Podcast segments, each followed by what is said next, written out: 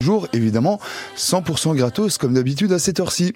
Le 6-9 France Bleu Besançon, Romain Parot. Un gratuit qui n'a pas de prix, tellement c'est bien. Je vous emmène effectivement aujourd'hui à la découverte de la biodiversité, mais finalement là où on la soupçonne peut-être le moins, c'est-à-dire en plein cœur de ville, et en l'occurrence à Dole, entre patrimoine et canal, rivière et histoire. La cité vous réserve en effet de bien chouettes surprises, c'est le cas de le dire, lors de ces différentes sorties guidées par Hugo Barré-Chaubet, un passionné de biodiversité.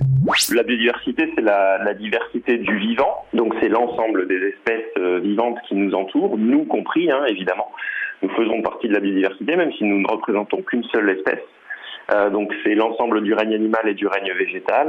Et plus particulièrement en, ville, on retrouve finalement dans un milieu, un, écosystème très euh, urbanisé, très anthropique, hein, où l'homme a une, une forte empreinte, où il est euh, presque maître de tout.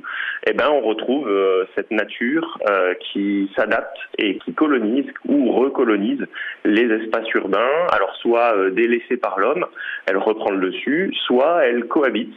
Et s'il fallait choisir euh, une, une espèce, et euh, c'est très très subjectif, hein, mais euh, me concernant, ça serait le faucon pèlerin, donc un oiseau de proie remarquable qui niche sur la collégiale de Dole, la grande église, et on est un des seuls couples régionaux reproducteurs en milieu urbain, donc c'est un emblème relativement important pour la ville de Dole. Avec détecteur et éventuellement lampe torche, hein, selon les horaires, vous partez à la recherche de la faune, qui parfois même s'éveille lorsque la ville s'endort. C'est 100% gratuit, du coup l'inscription est obligatoire. Vous le comprendrez bien, c'est auprès de l'Office du tourisme de Dole. Profitez-en, il reste trois dates.